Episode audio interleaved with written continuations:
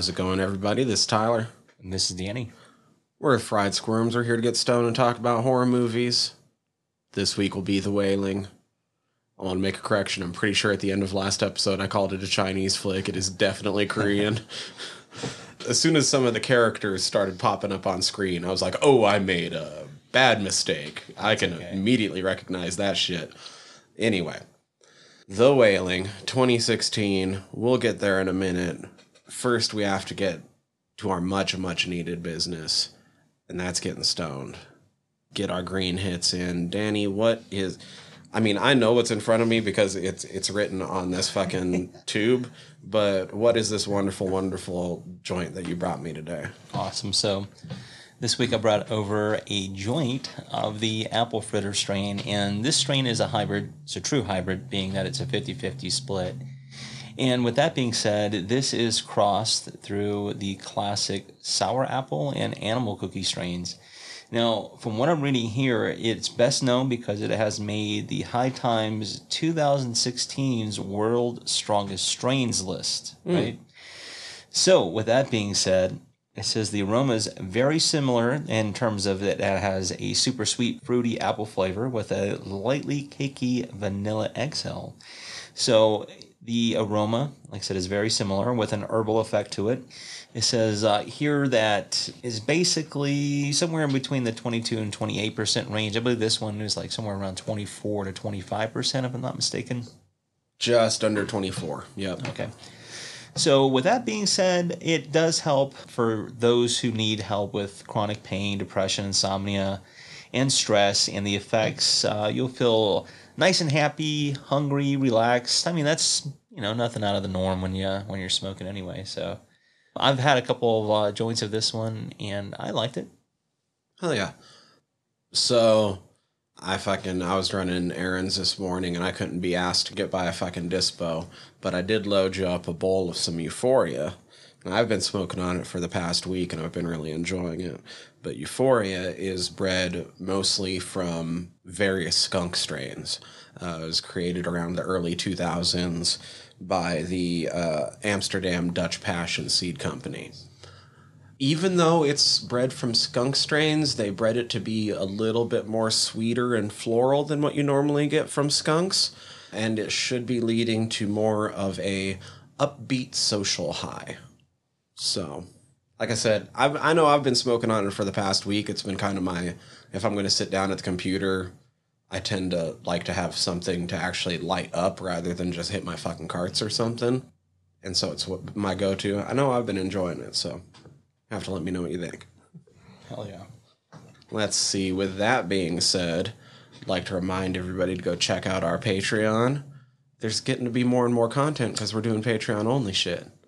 That being said, I think currently I have to hit up some customer service and make sure something updates the way it's supposed to, because I don't think something's currently updating cor- correctly. But that'll be fixed by the time this episode's out. So remember, if you go check that out and even sign up to be a patron at our lowest one dollar level, you could have listened to this last week.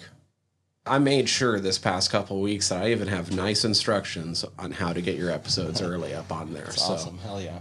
Yeah, even at our lowest level, you can get episodes a week early. As you go up in levels, you're going to end up getting extra content. For that mid-level, we definitely now will have, once a month, an episode dropping for y'all yeah, as we exactly. do our look-backs. So that's going to be coming up in a couple weeks as we go to hit Wizard of Gore, but we're not there yet. So, I don't know. Look out for that. Patreon.com slash Fried Squirms. I say we should get into the guts and bolts of The Wailing, though. What do you say? I'm down. Let's do it. Guts and bolts. All right, I'm pretty sure I've already said the name of the flick like two or three times, but here we are, guts and bolts for The Wailing. Who and what went into this flick?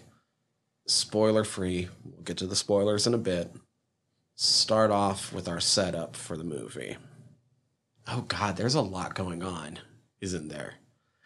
Hmm. Okay, spoiler-free, a series of murders starts happening in a small Korean village. And as the police go to investigate, there might be something supernatural going on. You said and maybe his family's getting involved. And also there's a weird rash happening. That's going to be the setup for, like, the three main things that collide in this movie, I think. So, yeah, oh, man, there's going to be some fun conversation mm-hmm. up ahead. But with that being said, we do like to talk about our cast and crew from week to week. And this week, our director and writer is a gentleman. His name is Na Hong-jin. And he's known primarily for a few films. Those films include The Chaser and a film called Yellow Sea. That's his directorial credits. And one other credit along with writing those two films is the film The Medium. All right, our cinematographer on this is a gentleman named Hong Kyung-pyo. And we've actually talked about one of the films in this series, not the, necessarily this one, but he is responsible for the segment Memories in the film Three Extremes Part two. Mm. He's also responsible for the films M, the film Mother, Snowpiercer, Parasite, and Deliver Us from Evil.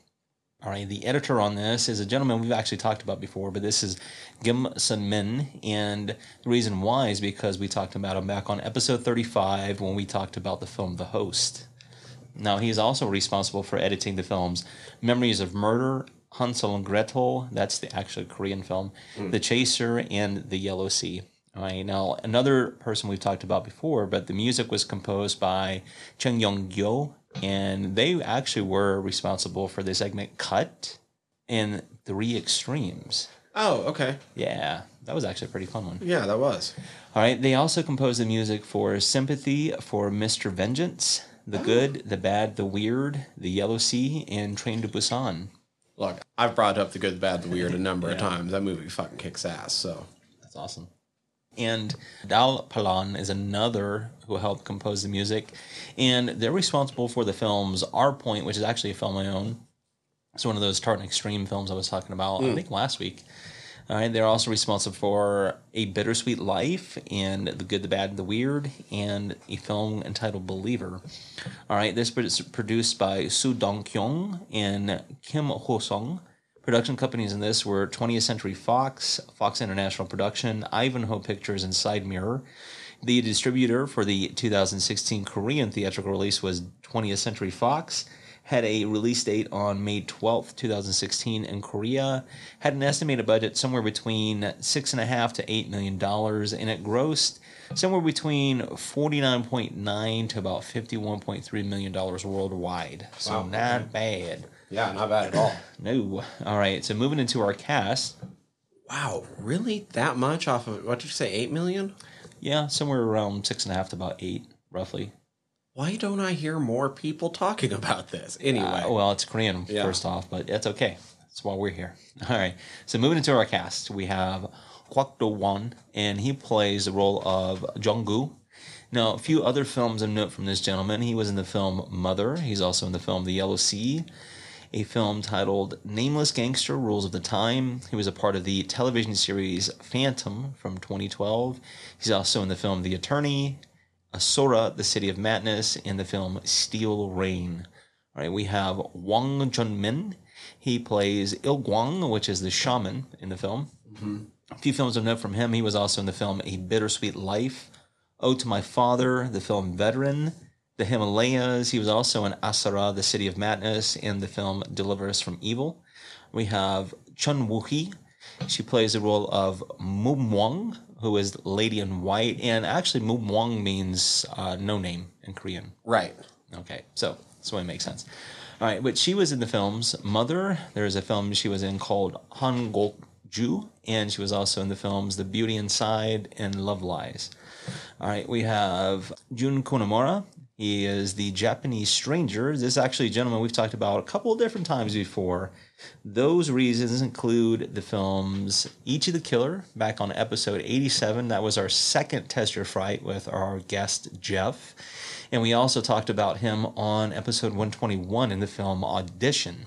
Right now, a couple of other films of note. He's been in actually some really cool films. His first non-Japanese film was in the film Black Rain from nineteen eighty-nine. It's a Michael Douglas film, which is kind of wild. He was oh, also, shit. I know, right?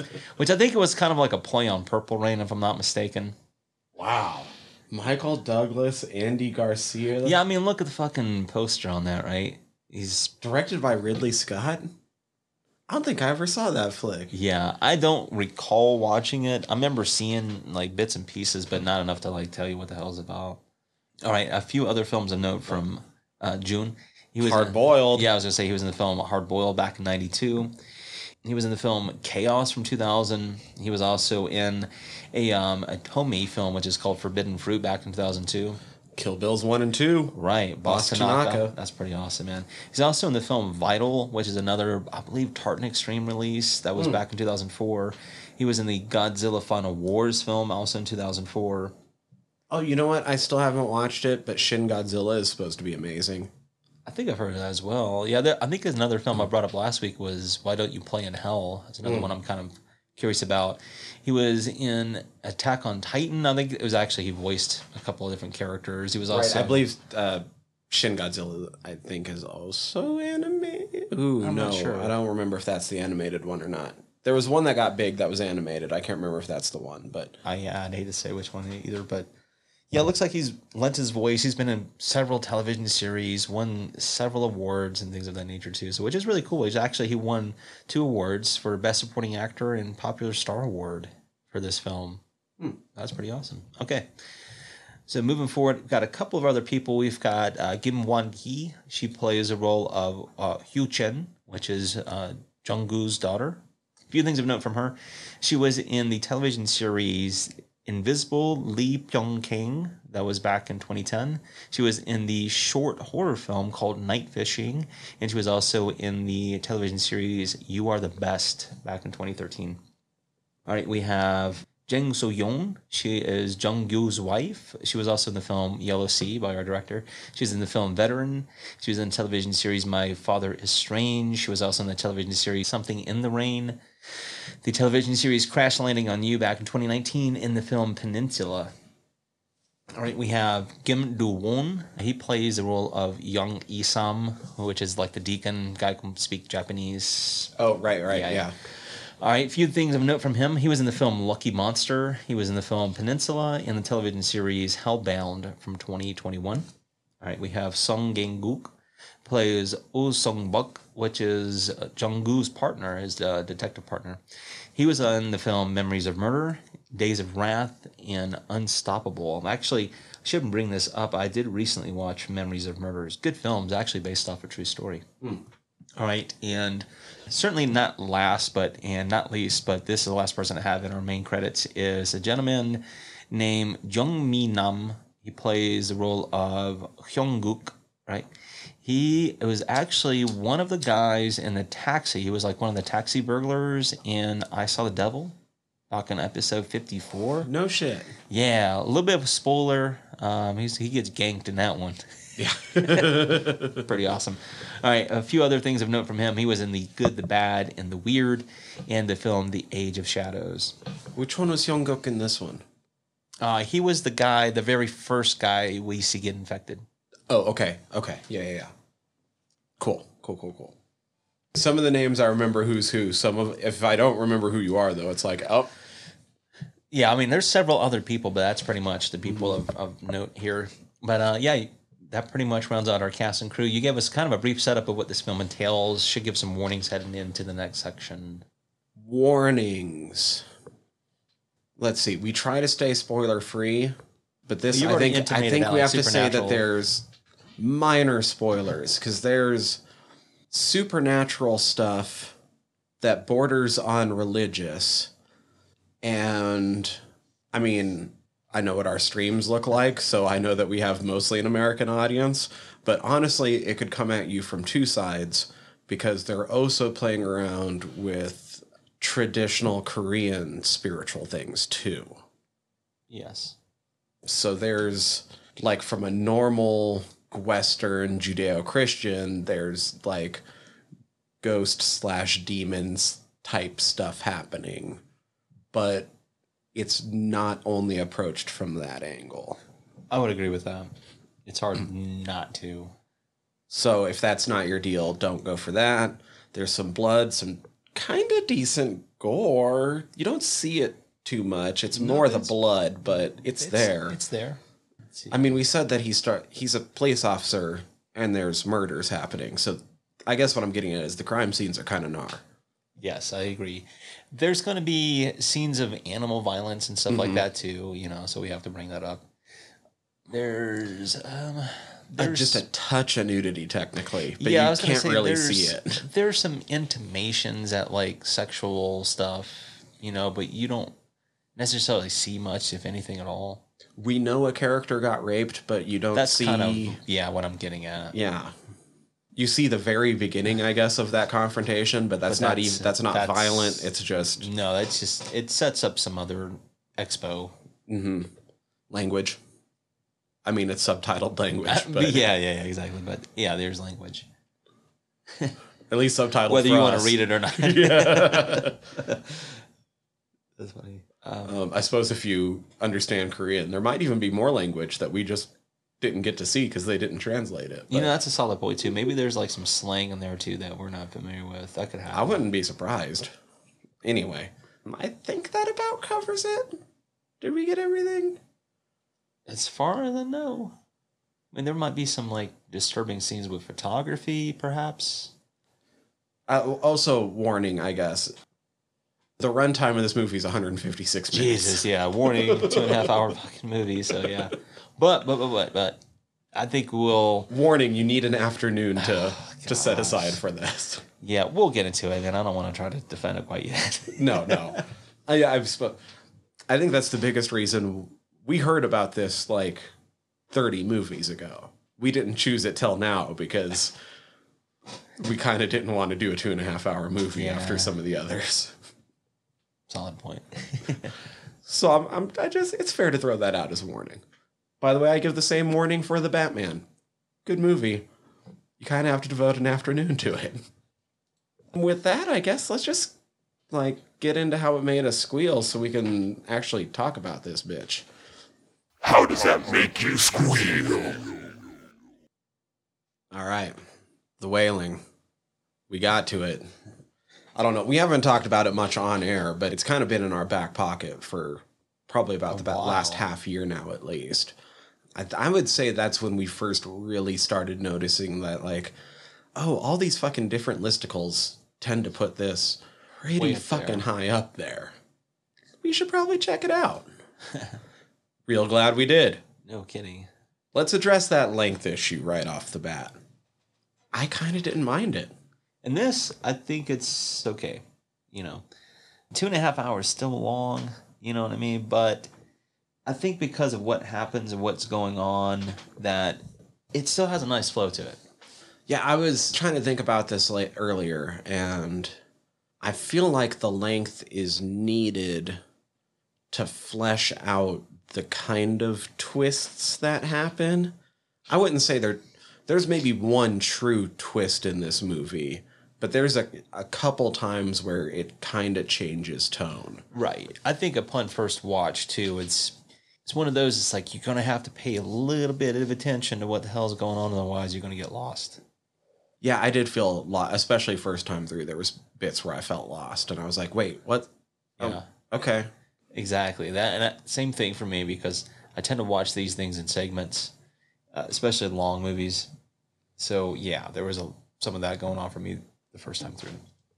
And it's kind of weirdly understated compared to a lot of movies. This movie does a lot of things in that time period, but you don't necessarily notice that it's doing them. This movie definitely benefits from a second time through. one hundred percent, yeah. But I think some of the shit, it's even if you just sit there and actually think about it for a minute once the movie's over, you're like, oh, wait. Oh. Okay. Like, oh. This is clever. I like it. And even if I wanted to trim this, I don't know where I would. No, that's what I say. I think the way, like you kind of said it, there's... It's not like there's a, a hell of a lot going on, but I think there's enough going on to where it starts to piece these threads together in a really neat way with all these other narratives going on at the same time. It's like, oh, it's you have to play a little bit of like a detective game yourself. Mm-hmm. See, I feel like if I was going to trim this movie, I wouldn't actually trim it. I'd end up making it longer. I would just turn it into like a three-part miniseries. That would be cool, like in maybe one one-hour blocks. Yeah. So it would technically end up being longer, but... but like a three-act, yeah. yeah. I think that's... I like that. I mean, I already said it once, like, it does kind of change tone at times. It does. It's not like a big old genre flip like Audition no. or something. No, no, no, no. But, like, the beginning... It's kind of just like a serial killer thriller. Yeah, so it's more of a detective story. Until it starts getting weirder. Yes. And then at a certain point, it's Korean Exorcist. Yes. yeah. I mean, it evolves more into like a, oh, the family drama that accompanies some horror films. Not all, but, mm-hmm. you know, certain horror films.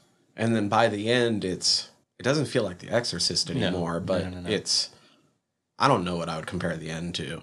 No, it has some spiritual consequences, I suppose, mm-hmm. depending on how you want to read into it.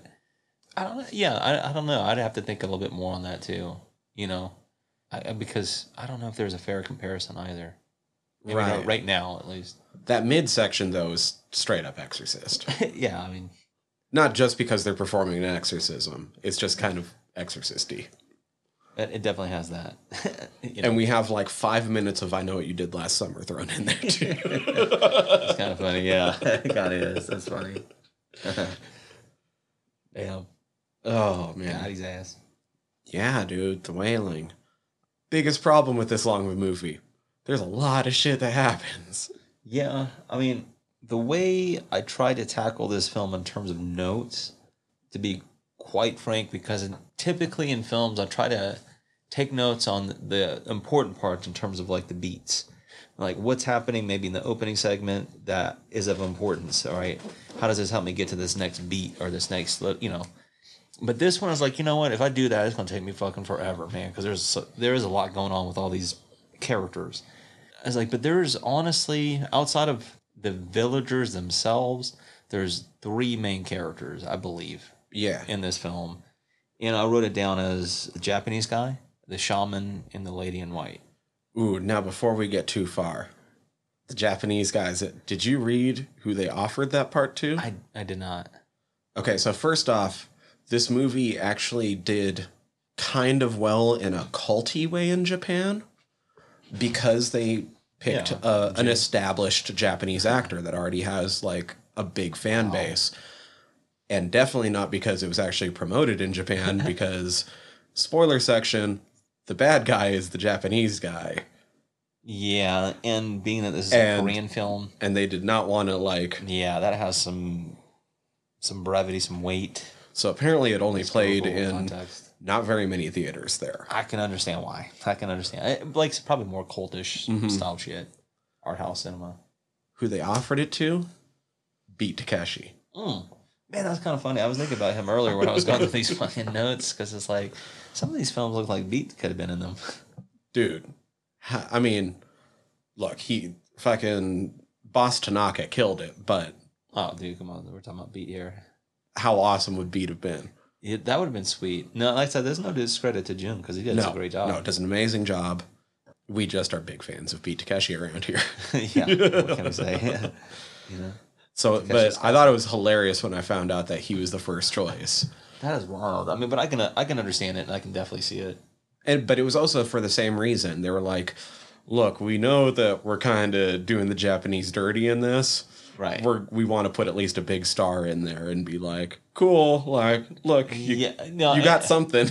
It's maybe a diplomatic way of doing it, I suppose. Mm-hmm. Like, get a well-known, established Japanese actor, you know, male actor.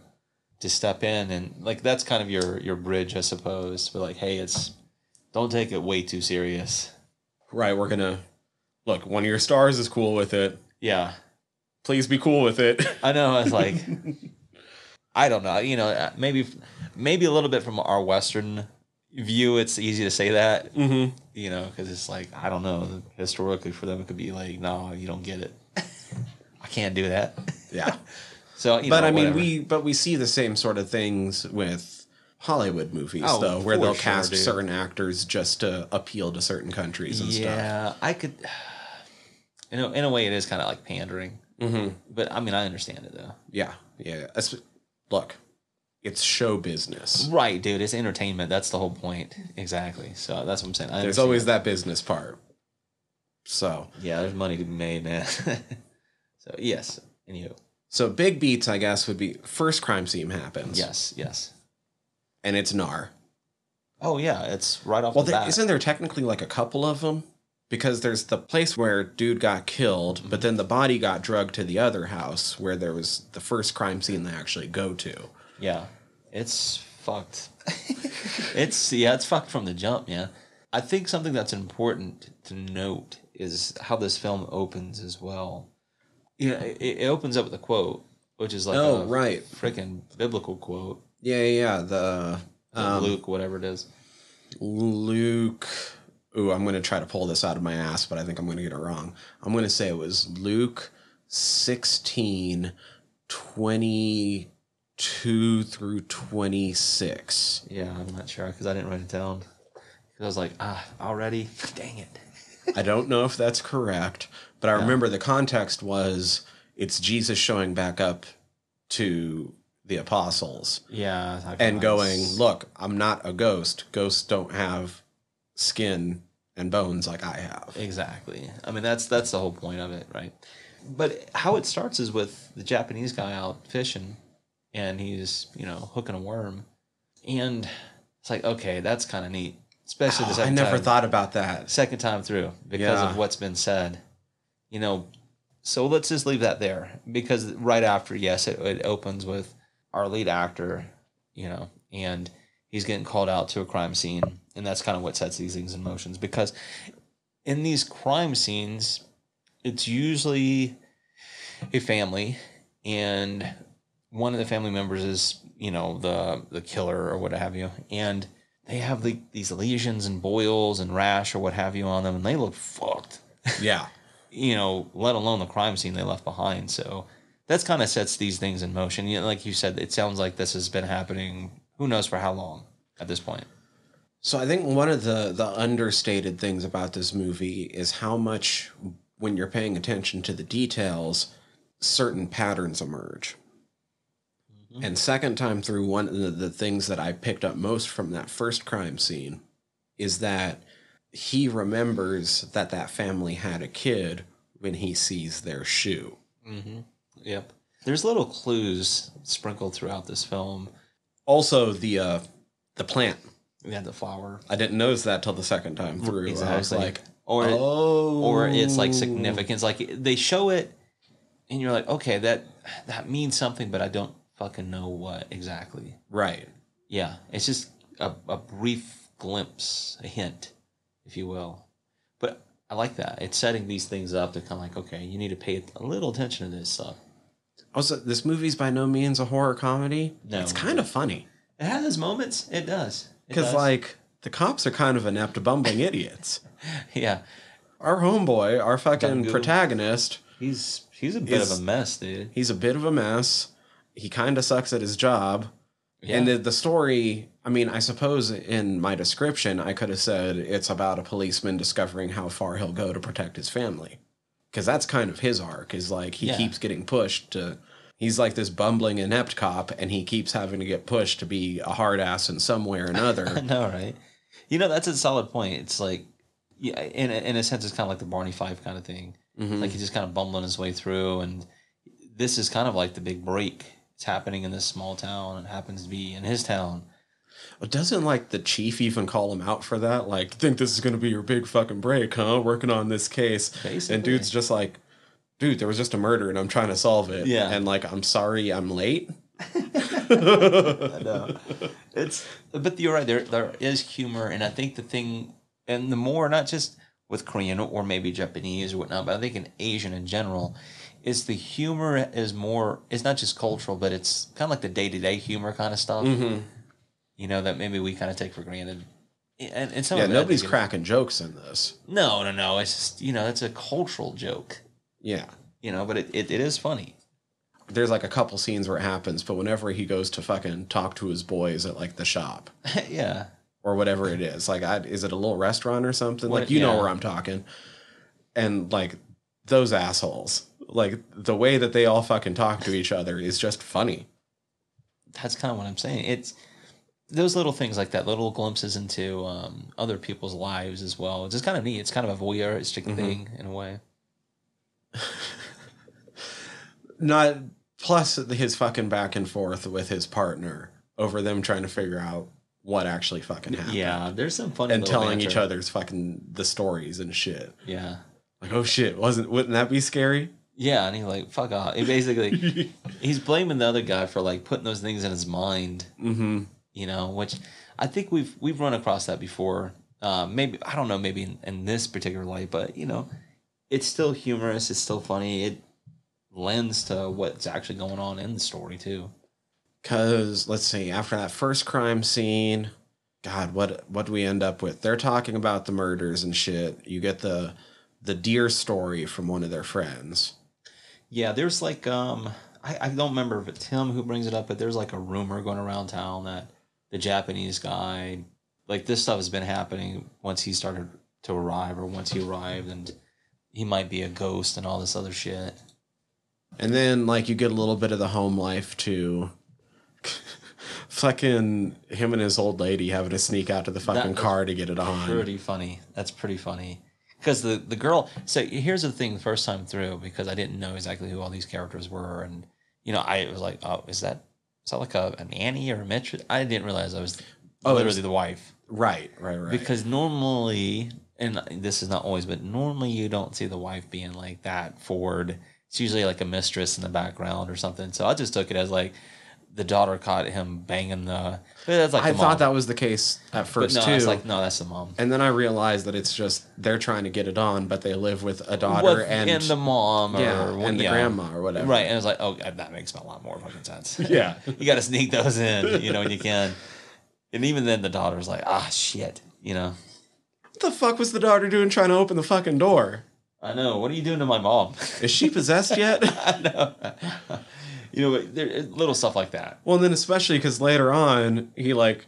He goes and like takes her out. For he takes her out for the day, as you do when your fucking kid catches you having sex. Yeah, yeah, yeah. But I think the, the thing... But then he's, she's... At a certain point, she's like, it's not the first time. I, yeah, I know, right? Like, oh, and he's like, wait, what? What the fuck? Uh, they have a moment out on that pond or lake, whatever they're at. And that's where that Japanese guy... Mm. Here's again. So there's little things like that. They'll interject characters here and there in little scenes, but that's one of those. So as this is progressing, right, uh, you get a little bit of the family dynamic. You get, you know, some of what's going on with these murders and things of that nature.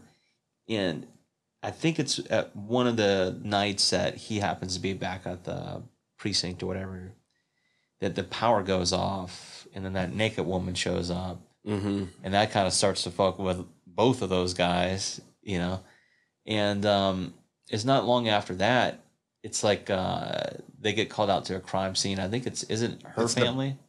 The, yes, but they don't know that quite right away. Right, yeah, exactly. But this is where they actually meet that um, woman in white. Right, she's so like throwing rocks at them. So this is the burnt down house crime scene, right? Yeah. When they're like they're pulling out the burnt bodies, like obviously a burning happened. The lady comes out. He recognizes her. She's fucking mental. Right. Wasn't tries to take a bite of him. Yeah, that's it's wild. It's like what is what is going on, man? Afterwards, the medical examiner is like, "Look, bro, we found fucking stab wounds on them. Yeah, like, they were just the burns. This wasn't a burn. They were stabbed first, like a bunch of times. Yeah, like a shit ton of times." Yeah, and they go back out to that crime scene. They find the knife and all that stuff. But that's what I'm getting at. Is like they, they run into the woman in white, and which is interesting. Like the reason she's throwing the stones, if you will, is if you want to take on those biblical terms, is uh, those without sin cast the first stone. This is the spoiler section. We already said the Japanese guy actually is the evil one. She's good. Right. We don't know that at yet. No, you don't know what the fuck is going on with her yet. Yeah. Right. But what's also interesting is she's actually wearing the jacket of one of the guys in this film. Uh, Park Chan-bae? I I can't yeah, I think so. I can't remember the name right off the top of my head, but I think you're right. But she's she's basically warning uh Jong-gu about the Japanese guy. Like, hey, you know, he's a ghost, and you know, the he'll show up in in your dreams, and it's like it's kind of a warning. It's just like, you know, if you're already seeing him and he's appearing, it's like he's marked you. He's basically and he's after you. Yeah, you know. So she's warning them, but once again, you don't know this yet. You don't really know this. You know, you just know it's a warning, but it's like, how the fuck would she know this? And then, well, by the time he goes to tell his partner and shit, she's gone. Mm-hmm. You're like, oh fuck, okay. I was going to try to notice this the second time through, and I realized that I spaced the exact line, and then, like, I looked at something right when when she said her name, and I was couldn't be asked to fucking go rewind fifteen seconds.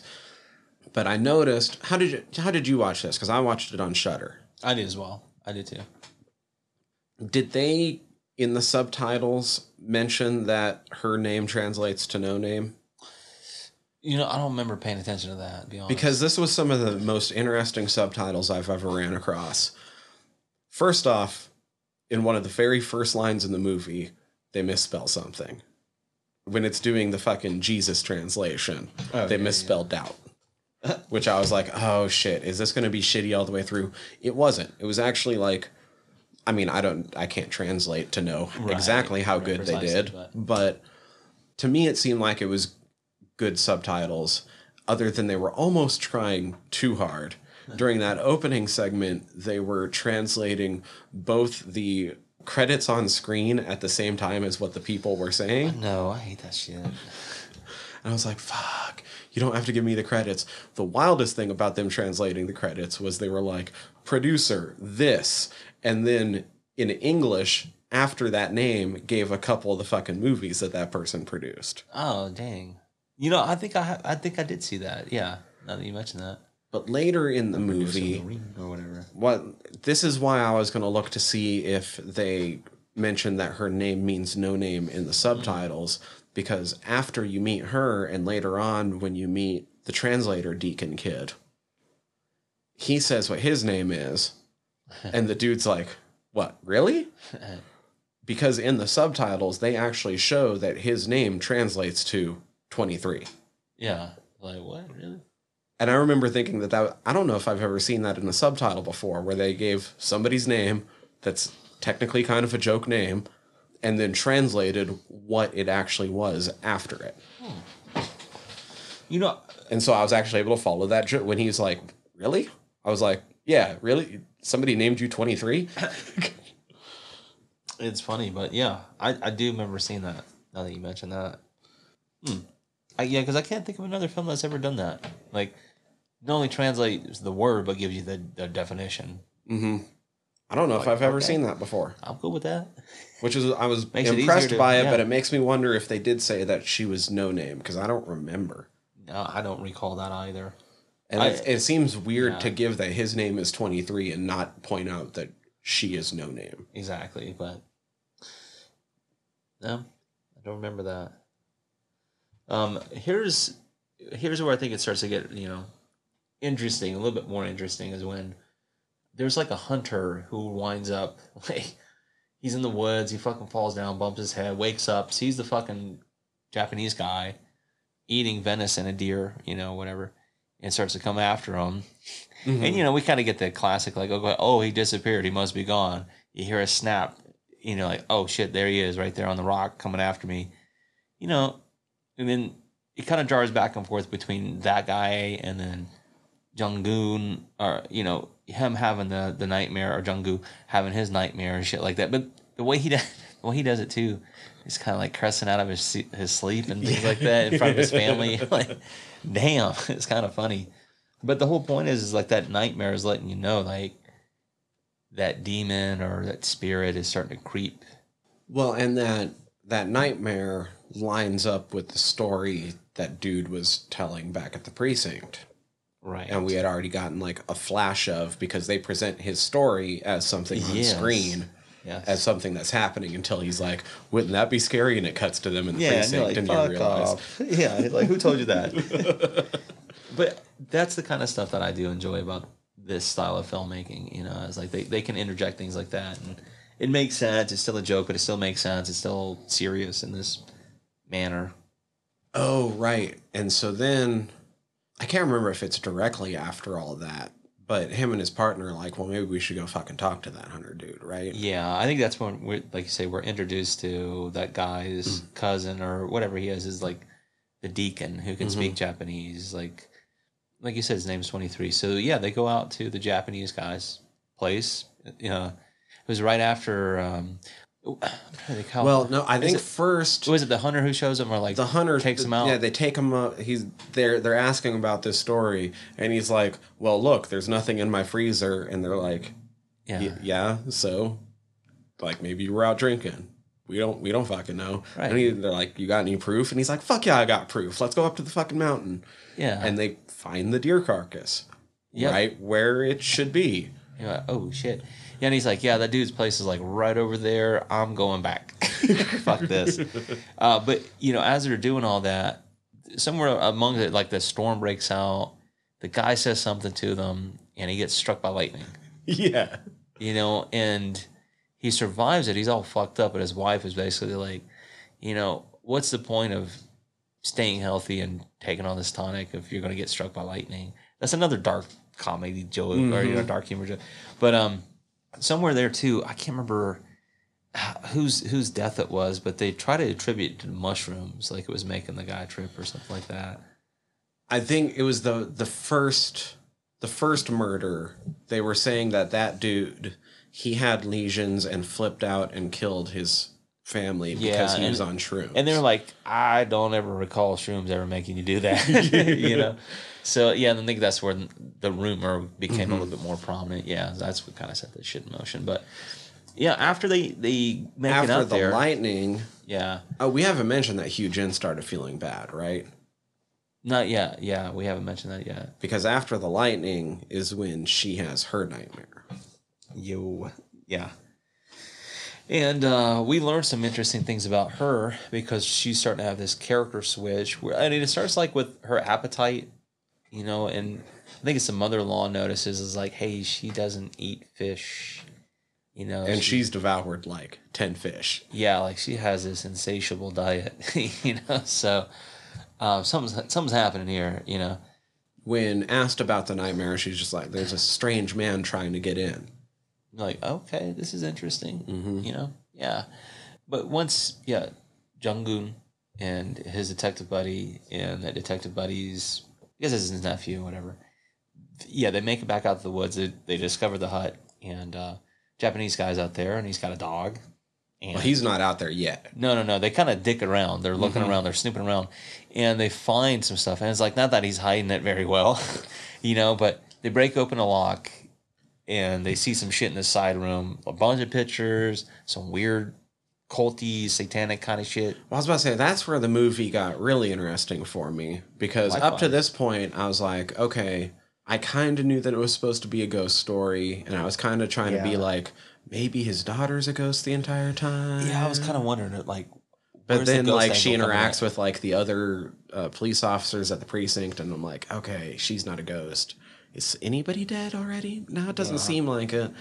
What's going on? Like, the woman in white seems weird, but I wonder if that just ties into something.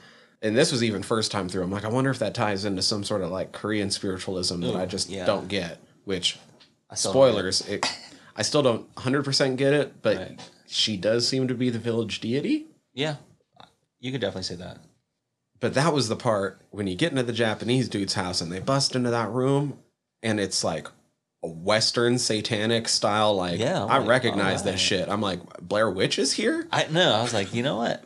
All right, I like this. Let's see where this is going. Mm-hmm. You know, and you're right. That Japanese guy shows back up. You're like, uh oh, what? Let's see what. How's he gonna confront them about this? Right. Well, because the dog was freaking out on him. Yeah. And then as soon as he shows up, dog's fine.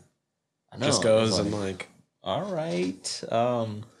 But, man, that's so sketchy. I will say, when the dog fucking rips itself off the chain and comes at him, might be the only fucking continuity error I noticed in the movie, when twenty-three and our protagonist fucking jump into the house, they just dive in. Yeah. And don't shut the door behind them. No. But it immediately cuts to the dog having to bust through the door. Yeah, that's solid. That's a solid point. Yeah, so there's you know shit like that going on. And the poor guy, he he always seems to be getting like snatched by something. Mm-hmm. You know. Yeah, they. I can't remember how, exactly when or how they leave, but they, they eventually leave. I think they find like. Well, it's weird. That first time, they're basically just all freaked out from the experience, and they just, when the Japanese guy shows up, they just basically fuck off. Yeah, like, all right, we're out of here. Which weirded me out after Homeboy found that room, but. Yeah, and, and because in that room, what he finds, that's what it is. He finds um, Jung-gun's, his daughter's fucking shoe in that room, or Jung-gu's daughter's shoe. And that, like, really fucks him up because that's when she starts to get a little bit sicker. And and that's the shoe yeah. having to do with the kid wrapping back around. Mm-hmm. It's not the same circumstance at all, but no, the but... movie highlights it in a weird way where you're like, okay, there's this pattern happening again. Yeah, you're right. And because that that makes him mad and infuriates him, so... That's well, kind of like return. Just showing showing the hunter fucking fall down the hill like two or yeah. three times in this movie. It doesn't happen two or three times, right? But once again, it's the story finding a way to just circle back in. I on think itself. That's smart. Yes, because there are moments of that. You're right, mm-hmm. and that's where some of that you have to pay attention, otherwise you'll get kind of lost. Like, ooh, didn't we just see that? What what what happened? What's going on? You're right. It's just looping itself back in. But yeah, Jung-gu, he goes back to uh, the Japanese guy's house. But this time, because of all that evidence from earlier, it's well, gone, right? Oh, right.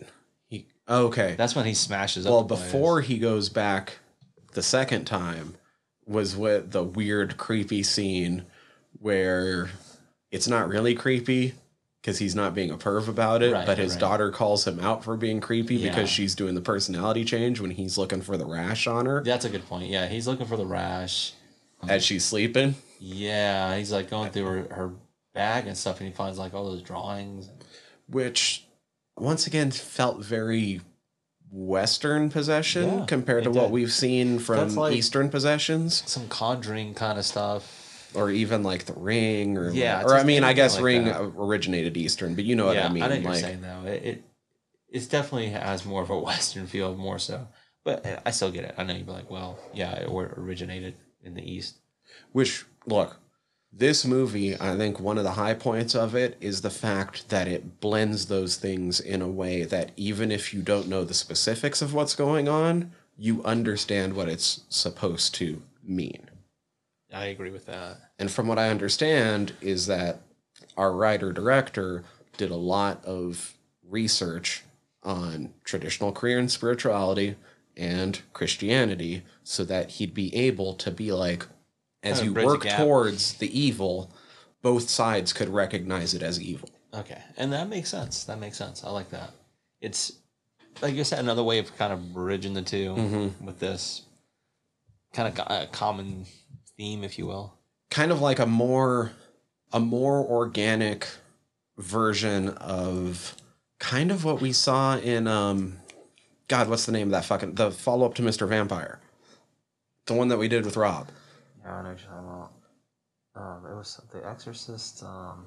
Exorcist Master. Yeah, Exorcist Master. Remember how that kind of That's jokingly yeah. blended yeah. Eastern and Western? You're, you're mixing the both, yeah. This is like the organic, we're taking it super serious yeah. version of we're going to blend these two things. I, yeah, I think that's a good representation. I thought it was super impressive. I was like, I don't understand what's going on in parts of this, but I know what they're getting at. Right. Like what the aim is. And I like that. I think what's interesting here, once he does that, or once she calls him out too, there has to be something noted. Somebody else have noted this. This kind of helped with some of my note taking is coincidentally, there's some like sexual theme kind of stuff going on, right? With the Japanese guy being accused of maybe raping one of the women who's a victim of these rash of murders and stuff like that. Or right, we kind of skipped over it, but in between, as he's been investigating murder, we find right. out that, well, he recognized the woman from the burnt-down house as being the naked woman mm-hmm. from the police station right. that one night. And that's like and then, right after that, she started going around town being naked and shit. And then, she, oh, after they apprehended her, she ended up committing suicide, too. Exactly. So... You know, there's these strange coincidences happening around. And they find out, yeah, they find out from one of their homeboys that apparently the Japanese man had raped her. That's when she started going naked at night. Uh-huh. Now, what that also could imply, because Jong-gu asked his daughter if she encountered the Japanese guy. She's like, yes. But she won't tell him where or when. Right. I thought they were good. They don't go deep into that, but it's hinted at that some shit happened. So it makes me wonder when she has that. It's not necessarily an outburst per se, but when she call when she quote unquote calls him out for looking up her skirt and stuff like that, maybe it's implied like there has been some other stuff going on already. Not mm-hmm. with him, but maybe with, with right the Japanese guy, if you will, at this point. That's all I'm saying is like, I don't know.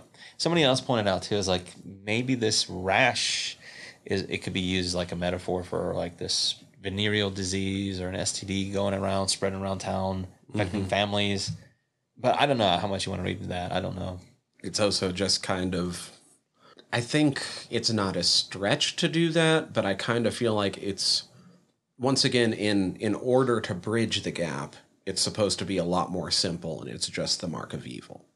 I think that makes a lot more sense to me than trying to go the sexual route with it, you know. I don't think the sexual route is a giant stretch. I did feel like the movie was kind of hinting that too, but then the movie also moves away from it, it rather quickly. It really does. It like shifts away from it. So, yeah, I think maybe mm, a little bit. I'm going to say maybe like a tinge at yeah. best, at best, a tinge there. All right, but anyway, anyway, what this, like I said, leads back to is him going back to the Japanese guy's house, confronting him, going back to his, his shit. That's another scene that's both super serious and super funny because he's having to do it all through the translator. Yeah, it is. And he's like, tell him this. Tell him this. You fucking cocks. While he is like going off in Korean the whole time, trying to get the guy to translate in Japanese and back and forth. You know, you're like, I think the guy kind of gets it by your tone. Yeah, which I think is also a little bit at the point of the scene.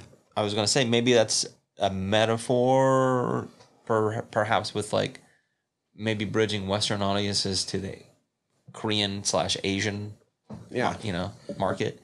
You're like, hey, yeah, we can bridge the gap a little bit. It's like you might not necessarily know exactly what he's saying, but you get that he's pissed off.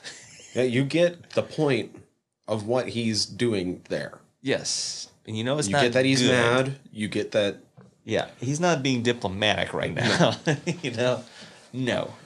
Okay, so I never like to see harm come to an animal. Luckily, we don't actually have to see him kill the dog. Right. But in context of what you know by the end of the movie, is it a bad thing he killed the dog? Uh, no, I don't think so. No, not necessarily. Was the dog potentially a hellhound?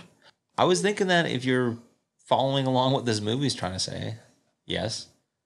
The dog's not in the story enough to no, no, no, to, to give any particular answer. Precise conclusion, right, but I think I think you, it's not a far fetch. No, no yeah, pun. I, I just, not no puns. I noticed the second time around, I was having a a lot harder time feeling sorry for the dog. Yeah, I mean, considering, and I'm Knowing, almost certain there's no real dogs got hurt in this film. Of course, of course. But but, but in, in the terms of the film, yeah, yeah, I'm like, ah, oh, no one wants to see that. But you know, I'm sorry, dude. This is a hellhound. Yeah, it it at least is potentially a hellhound. Which is more than I can say about any other dog in my life. Right. Considering where I'm at, this house that I've, I'm in, what I've seen, what my partner's seen. Yeah. This dog's not nice. But that kind of comes with a little bit of retaliation in a way. It does, because that's another thing I was getting at too, is when he returns, there's a eviscerated goat hanging. Not e- it's not even like when he returns. It's the next morning. Yeah, because he that's wakes right. up. That's right. And he can't go see it because he's, he's he's all, all fucked, fucked up. up. Yeah. So he needs to go see an acupuncturist a little bit later on. But you're right. That's when his wife and I think his mother-in-law find out. Mm-hmm. And yeah. they're yelling at him to get out here. And he's like, what the fuck's going on? And he can't go help his family because he's all fucked up. And he's just right. like falls out of bed, like half of his body not working and shit. Right. And it's almost like they put a hex on him or mm-hmm. that was like a, a curse that was put on him. It's like, all right, fuck around, find out. All right. So um, it's not long after this is where they kind of like enlist the help of the shaman because the girl's, her health is starting to deteriorate. And right. At that point, is it, I can't remember, is it his wife or the grandma that's like, this is it, we're calling a shaman, we're getting somebody in here. I, man, I'm almost. It, I'm trying to think. Is it around the same time, like where? And don't they specifically oh, yeah, get? I don't. They, aren't they like? I know. Like I know the shaman was recommended by this gal down the street, who I think ends up being one of the other murder victims or something, right? Right. And um, even what's her face mentions it too. Like the lady in white, she mentions a shaman and what happened, and she kind of gives a little brief mm-hmm. overview. But what I was getting at uh, before they enlist his help. Is while he's getting the acu- acupuncture and all that stuff, they left the daughter with like a neighbor. Yeah. And she winds up fucking that neighbor up. And that's what it is, is they take her to the hospital and shit's not going right, you know, and that's like, we need the help of that. Her, her his, I guess, is it, is it his mom? Or I don't the, know whose mom that is. Yeah. One of, one of the two's mom is like, yeah, we need to enlist the help of the shaman. And I, and so the first oh, time no, through. It's mother-in-law. Okay. It's it's her mom. Okay. So the first time through, what I was thinking at this point was like, they're bringing a guy in to exorcise a demon out of this girl mm-hmm. because she's possessed. That's where you were saying that this basically becomes The Exorcist at this point, this second act, if you will. Mm-hmm. And I was like, and a, oh. And a really good version of The Exorcist. I'm no, I really out. like it, dude. That whole ceremony ritual thing, I was like, oh, this is really cool. Now, I can't confirm this because I don't know anything about this shit myself, but I was reading somebody say online where if you're familiar with those rituals, it isn't an exorcism. Like, neither of the times. Right. They are, right, right. If you're familiar with those rituals, supposedly you can recognize that it is hexes that he's working both times. That's pretty neat. And although technically I, the second time he does say that he's performing a death hex, he just doesn't say yeah. on who. Precisely. No, that's kind of what I'm getting at. The first time through, I was just taking it at face value that he was trying to perform this ritual, right, to both, A, lift this curse and to attack the demon or whatever, the mm-hmm. evil spirit that's inhabited this girl. And in this form, I was thinking, oh, because they juxtapose it with the Japanese guy performing a ritual. And in this case, I thought it was like, oh, they're doing a like a point counterpoint, like, oh, he's doing a death hex. I mean, well, fuck you, I'm doing a counter death hex. Well, let's let's back up first, because first you have the first ritual, which is more just like a standard exorcism that doesn't work. Mm-hmm. And then there's a, a bit of talking. Yeah, yeah, you're right, right, you're right. Where he's kind of like this, like going out there, hitting the blades and spitting at her. And especially, well, first time through, some of that in between stuff doesn't make as much sense. The second time through, you start to pick up more. Like the conversation he has with the shaman while the shaman's getting dressed. Hmm. I'm pretty sure everything the shaman's telling him in that instance is true. Yeah. Um, here's here's something, too, I think symbolically that could be easy to miss, because I was like, damn, that's a dope-ass tracksuit. Was, it's not, it's not necessarily the fact that it's dope. Is his change in wardrobe, right? He goes into this white wardrobe, and even his, like, little codpiece mimics the Japanese guys in the demon state. Mm. You know, but then he turn, er, turns, he puts on that black tracksuit, which you could say, oh, he's going from white, which symbolizes purity, to black, which sometimes symbolizes evil, you know, the darkness or whatever. It's like, oh, that's kind of a clue if you're paying attention.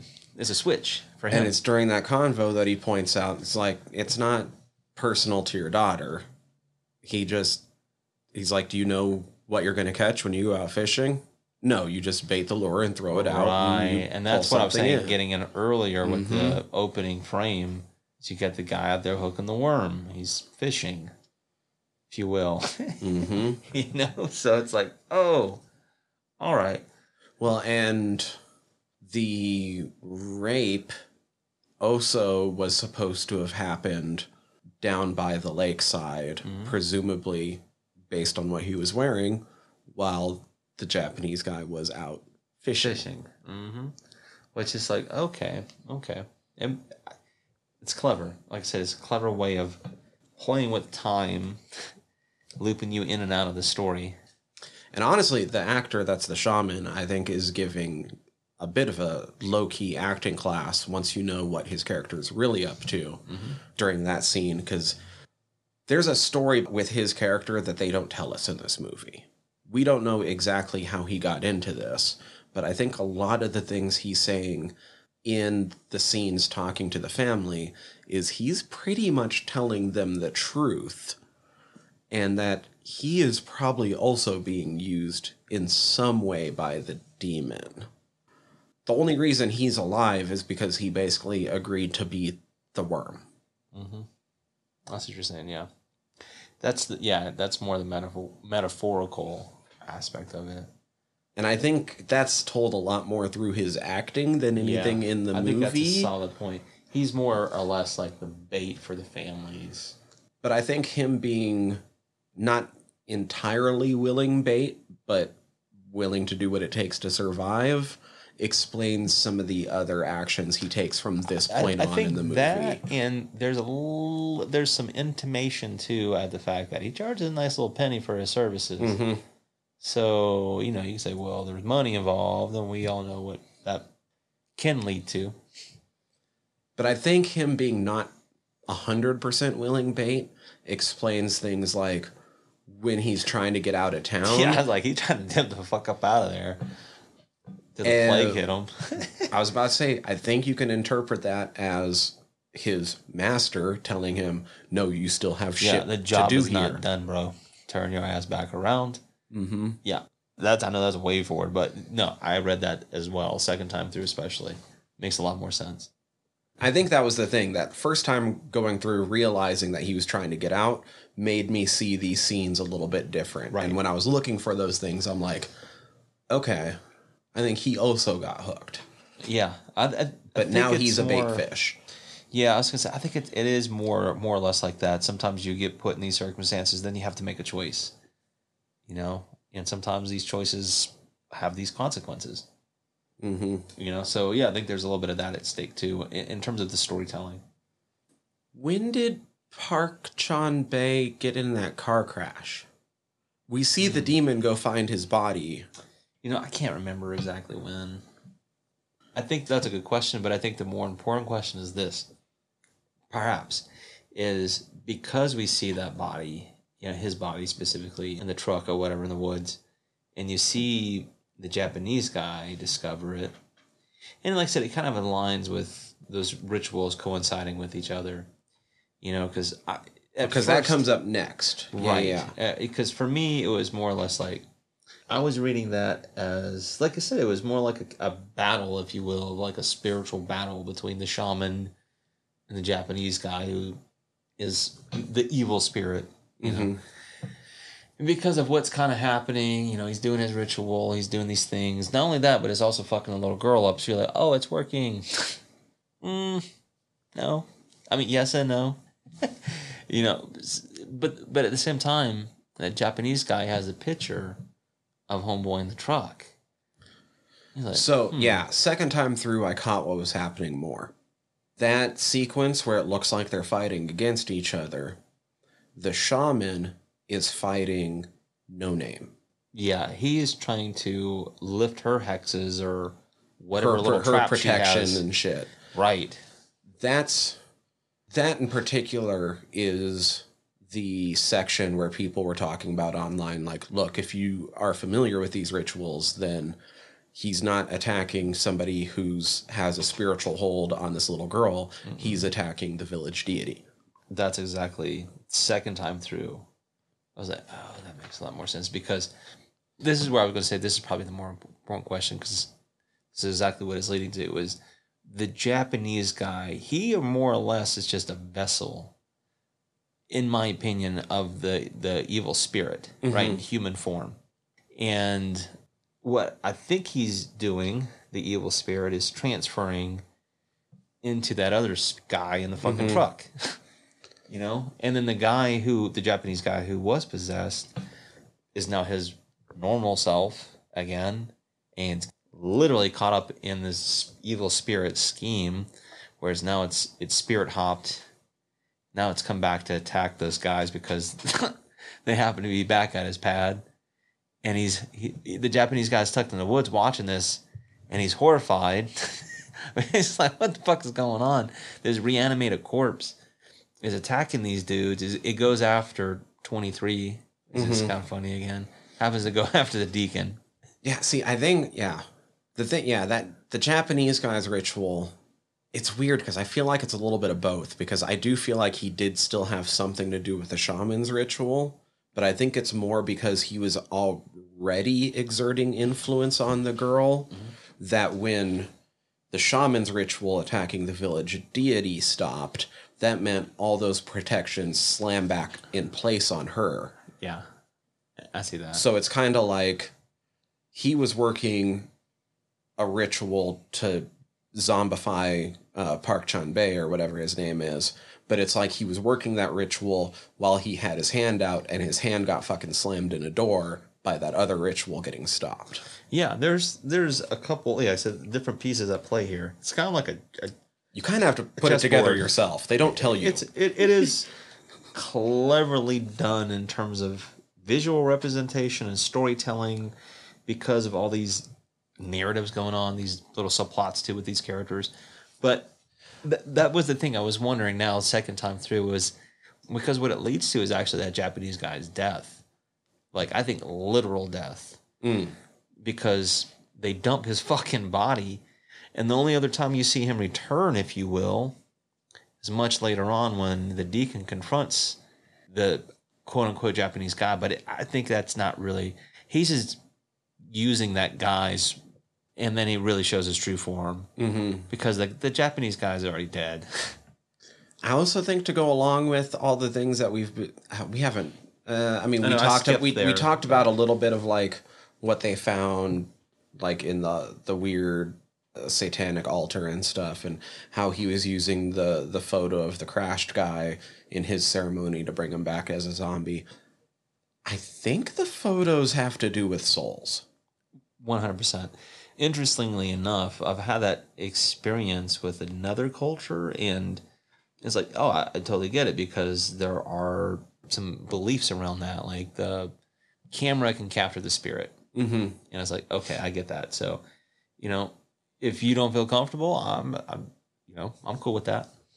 And yeah, and that's the thing. And once again, it seems like there's rules in place that they don't tell us all of, but they are consistent with them. Mm-hmm. So sure we can are. kind of infer some things.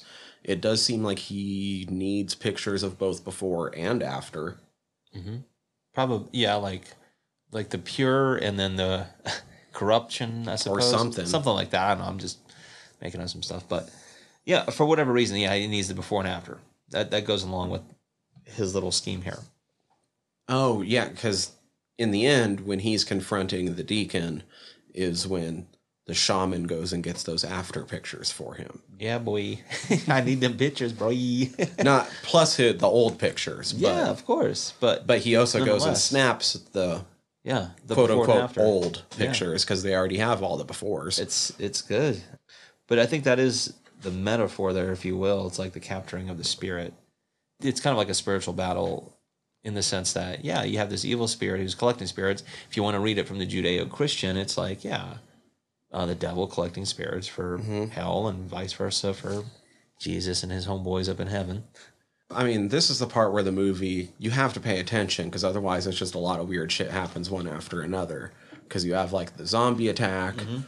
and then the shaman's going to get out of town and yeah. then apparently, and then he has to, or no, he's not going to get out of town at first until he runs into No Name.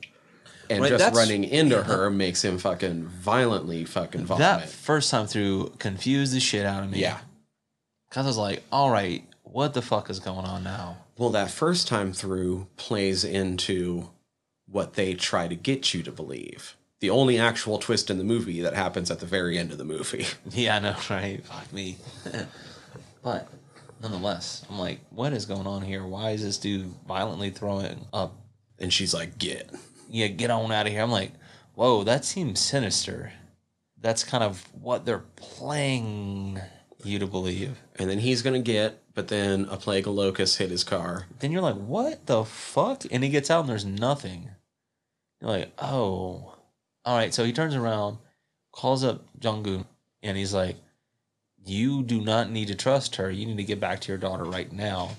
And the whole time, the lady in white, now that Jong-gu's back, you know, from dumping the body and stuff I was saying earlier, after he and his boys, you know, have done their, their little deed, is he's confronted with, do I trust this, this woman who's telling me if I have to wait for the crow to, to cry out three times before I return home? Otherwise, I risk having my whole family killed, while I'm having the shaman on the phone telling me not to trust her because she's in cahoots. She is mm-hmm. the, yeah.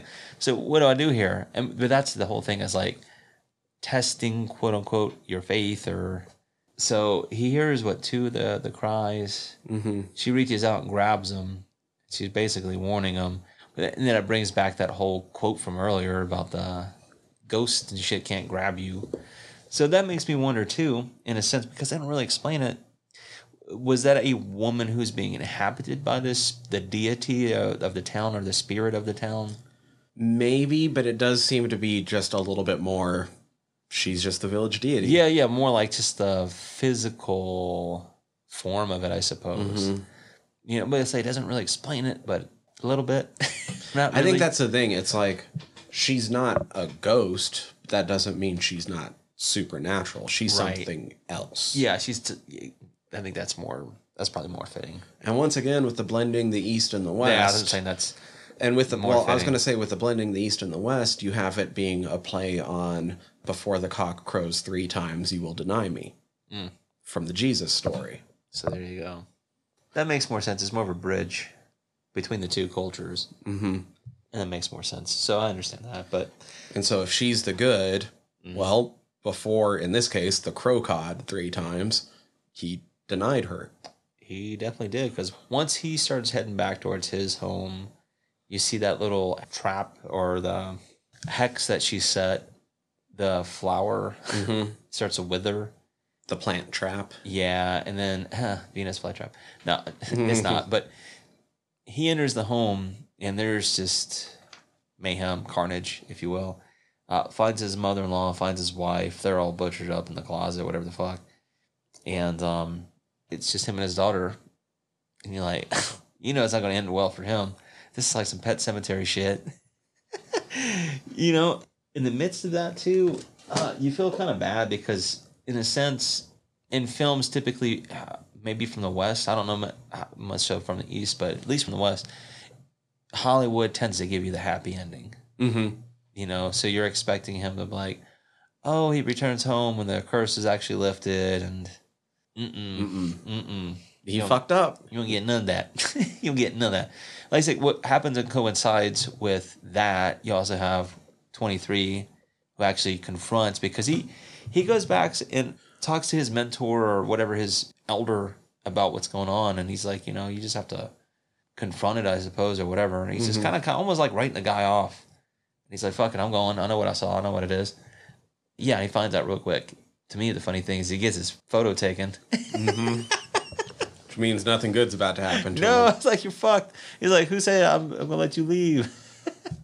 Yeah, that's the thing. Well, we're explaining like it all happens one after each other. No, it's The kinda... fucking, the shaman coming back to town, wrapping up his business and going and taking photographs wow. is intercut with homeboy getting home and having his fucking, the conversation with No Name beforehand. Yeah. Which is intercut with...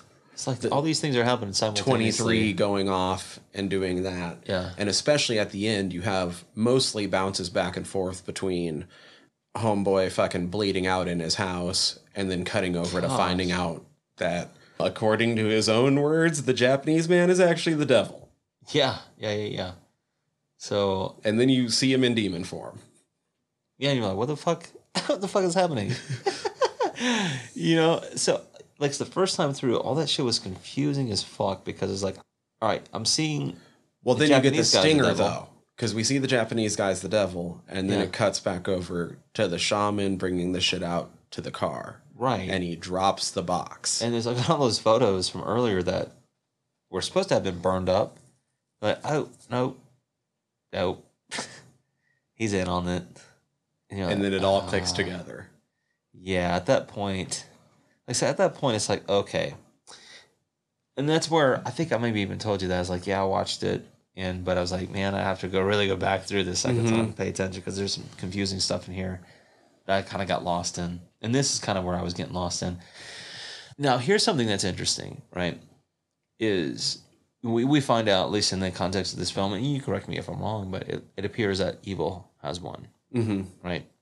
But there was a deleted ending. I don't know if you read about this. I read about this. This is kind of interesting. Mm-hmm. I mean, this kind of lets you know here, too. So, well, the deleted ending is kind of like, if you didn't know, if you didn't get this, here is a more direct, it's still not super direct, it's still subtle, but here's a more direct view of what was going on. Yeah, well, exactly. And so I'm just going to I'm yeah, going to read the description straight off the Wikipedia for all those at home who might not realize that this is as a deleted ending. In a deleted scene happening right after the conclusion of the story, the Japanese man is seen sitting on a bench by the roadside. He spots a family on the other side of the road and invites a child to him by offering her candies, but the mom picks up the kid before she manages to reach the stranger. A car driven by Il-gwang, who's the, the shaman, arrives and picks up the Japanese man before leaving. In the center of the road, No Name witnesses the car fading away into the horizon. Yeah, that doesn't... I kind of wish they would have left it in, but I also get in a film this subtle, not going like, yeah, by the way, here at the end, if you didn't get it, it's not the worst scene to no, but... ever. No, but I, I, I'm glad they didn't, to be honest. Because then it would be like kind of like, oh, well, if you're not smart enough to figure it out, this is what happened. Mm-hmm. You fucking idiot. You know? But no, I like a little bit of the ambiguity. For instance, the first time through, it was like, why would, you know, this lady in white be wearing this dude's jacket and having this girl's, like, little bow and shit, because that's what made him suspicious to begin with, you know? Mm-hmm. And I'm like, okay. But then again, I was like, well, it's clever in the regard, like, not everything that you think is sinister is sinister. And that's kind of, I think, what the message was, mm-hmm. is that he just, he was reading it wrong. Like, he was reading his wrong instincts, if you will, in this particular scenario. I was like, she told him a long time ago, you know, what was going on, and he's still denying her. It's like the Doubting Thomas, mm-hmm. perhaps his character, if you will. That, yeah, maybe. But I was like, you know, I like that. It makes you think a little bit beyond the easy narrative. Like, do I literally need to hold your hand and walk you this entire story to spell out what this is? Or can I do it in a clever way where it's a little shrouded in mystery, but it's still getting the message across? Mm-hmm. And I think that's where the director did a fantastic job with that. And everybody else involved with the editing and, you know, the score, and the cinematography is beautiful and stuff like that. And the actors, they all did a great job of portraying this. I did read a little bit too, like um, the girl who played the daughter, Oh Jin, mm-hmm. is like, she, did, I think she did like ballet, or she did some kind of like dance instruction for several months to, I guess, get her body prepared for some of the contortions and shit like that. So, oh, okay. I mean, there was some dedication is what I'm getting mm-hmm. at to, to their parts. And um, yeah, the more I'm watching, not just Asian, but I think specifically Korean too, is they do a good job with family drama and like crime detective stories, supernatural elements, and not making them like super bland and very predictable. It's like they weave things together pretty neatly, you know? Mm-hmm. Yeah, I appreciate that. I mean, I already kind of went off on it earlier, but this film, far and away, might be one of the best representations of East meets West I've ever seen. Oh, yeah, dude. Just how well you can follow what's going on, even when you don't know what's going and on. And not only that, but the also term... the No Name having also things from what ended up being the victims, if you think about Western witchcraft, makes sense. Yeah. Because you tend to have to have something of the person a that memento, you're working magic yeah, on. Yeah, keepsake. It makes sense, man, when you're trying to put hexes or protection spells or something. Yeah, you need you have to have something physical there. Something. Yeah, and that's kind of what I was getting at. That's where when you're reading it, it could be read as the sinister aspect, like, oh, I need these to do curses and spells, and it's like, well, yeah, there's also the inverse of that, or the opposite mm-hmm. of that, and that's protection spells and what have you. So yeah, yeah. Like I said, another thing I think it this film dispels a little bit for me, at least, is the supernatural ghost. Quote unquote ghost subgenre, because I don't feel like this is a ghost story, dude. I mean, it is, how but many, it's not really. How many times did we see people bring it up as a ghost story? Though? A lot.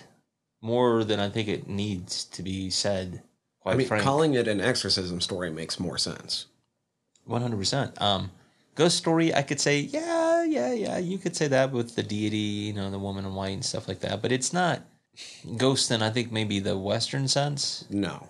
I think that's the confusing it's bit. Spirits. Right. That's more appropriate. And that's where I think the supernatural makes a lot more sense in that regard. So I wouldn't maybe willingly call this movie a ghost story. Like, don't call it that, dude. Don't necessarily call it that.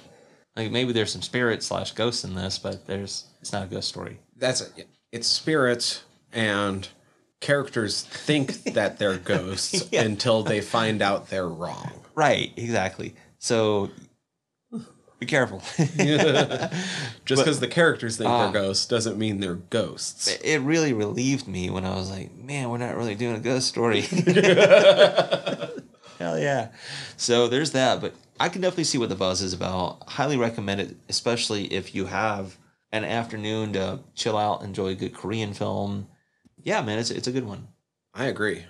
Like, this is fucking, as far as I'm concerned, Korea is just like continually knocking it out of the park. No complaints. Like, prior to this, I did watch uh, Memories of Murder. And once again, that one's a little bit more straightforward, but it's still pretty clever, and it's well done. And for all the same reasons, kind of like this one, it, they do a really good job of hitting you with some of the beats and the emotional impacts with family and all that other stuff. So another one I'd recommend as well. Mm-hmm. Next week, we don't have planned. That's right. Ooh. Next week we have to interrupt ourselves. Oh, yeah. That's a good point. Because we've got a holiday coming up. Because we have a holiday coming up. Yo. Not everybody celebrates it, but we definitely do. So we don't know what's happening next week. But the weeks after we do. At least the two after. Yeah. Yeah, yeah, yeah. Uh, we'll we'll figure out where we're going to slot in uh, Wizard of Gore. It'll probably We'll probably just do it still. Three weeks now at this point now instead of two weeks. Right. Just Sounds just so that you all know, if you're a patron, heads up. Now you know. And we're going to go figure out what our four twenty Ooh, episode is going to be gonna this be year. Fun. Hell yeah. God, I didn't realize it was so soon. Likewise. But after four twenty, hell yeah, we're going to be finishing our Asia tour. Our this Asia tour. I think we've done a number of them at this point on this show. And we're going to be heading back to Indonesia for another Mo Brothers flick, Killers. It's going to be fun. Trailer looked good. Once again, we, we had to check it out. And I know before the Mo Brothers impressed us with Rumadara. And which one worked on L is for Libido? I think it was Timo. I think so. Was it also Timo that did Queen of Black Magic? Or was that Chemo? Shit. I don't remember. I can't remember. Anyway. We've been digging this shit. These guys, Dude. They know what they're doing. Yeah, Indonesia, you've got yourself some auteurs when it comes to horror. So we're excited to see what they might be able to bring us with Killers. Like I said, before that, we have to go figure out what we're doing for four twenty, because we need to do it up. For reals.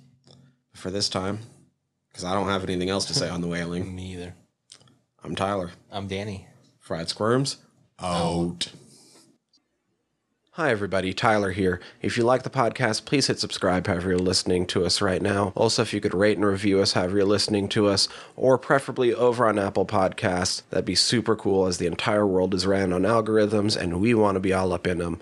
Uh, we highly appreciate it whenever you tell all your friends about us. If you have any suggestions, comments, questions, want us to put eyes on your current independent horror project, you can always contact us, squirmcast at gmail dot com, or you can contact us through our website, w w w dot fried squirms dot com. Uh, scroll through our entire back catalog there, or click the links up at the top, as we are part of the Earworm Podcast Network, uh, and would love it if you went and checked out some of our sister shows. Uh, the easiest way to keep track of things across the entire network is to go over to that website. That's earworm dot com, E A R V V Y R M dot com. Uh, you can search for us across all the social medias. If you type in Fried Squirms, we should be what pops up. Not going to give you all those ads. So with all of that in mind, we'd love to hear from you. Until next time, peace.